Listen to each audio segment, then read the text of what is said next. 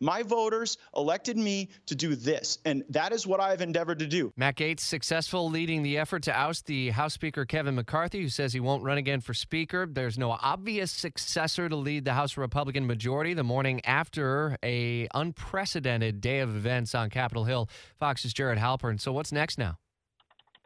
Well, the House uh, is kind of paralyzed for the next several days. They're out of session now, not expected to come back into session until Tuesday. That's when we think Republicans are going to get together and have their candidate forums where those who are putting themselves forward for Speaker of the House will kind of make their campaign pitches. And um, if that goes well, uh, we, will see if they're able to uh, rally around somebody and vote on a Speaker of the House as early as uh, next Wednesday, so a week from today, Rich. But I think it's still really unclear if there is any Republican who can get 218 votes, um, especially given so much um, animosity that now exists within the Republican ranks. Uh, certainly, uh, there is an awful lot of anger at Matt Gaetz and the seven other Republicans who joined him to uh, oust Kevin McCarthy. Uh, there is uh, a lot of um, hand wringing about how they should move forward with a new speaker. Should they change the rule, kind of take away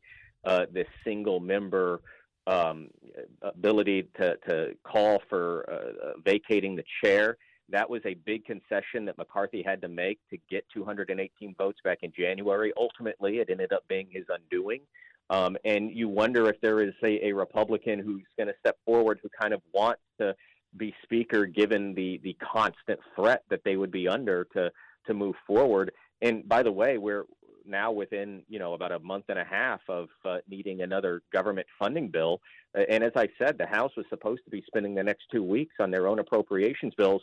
They're not going to be doing that. They have to elect a speaker, and so the time's ticking, and you know it's clear that whoever becomes Speaker of the House is going to have to pretty quickly start figuring out a way to work with the Senate, to work with the president on keeping the government open. And yeah. that was ultimately uh, a big source of uh, frustration that led to the ouster of Kevin McCarthy. That 45 day continuing resolution is what had uh, Jacksonville area Representative John Rutherford so aggravated. He says, We're, We've only gotten through four of the appropriations bills so far. Now we've got this 40 plus days to work. And his money's on Scalise. Does Steve Scalise want it? And can he handle it?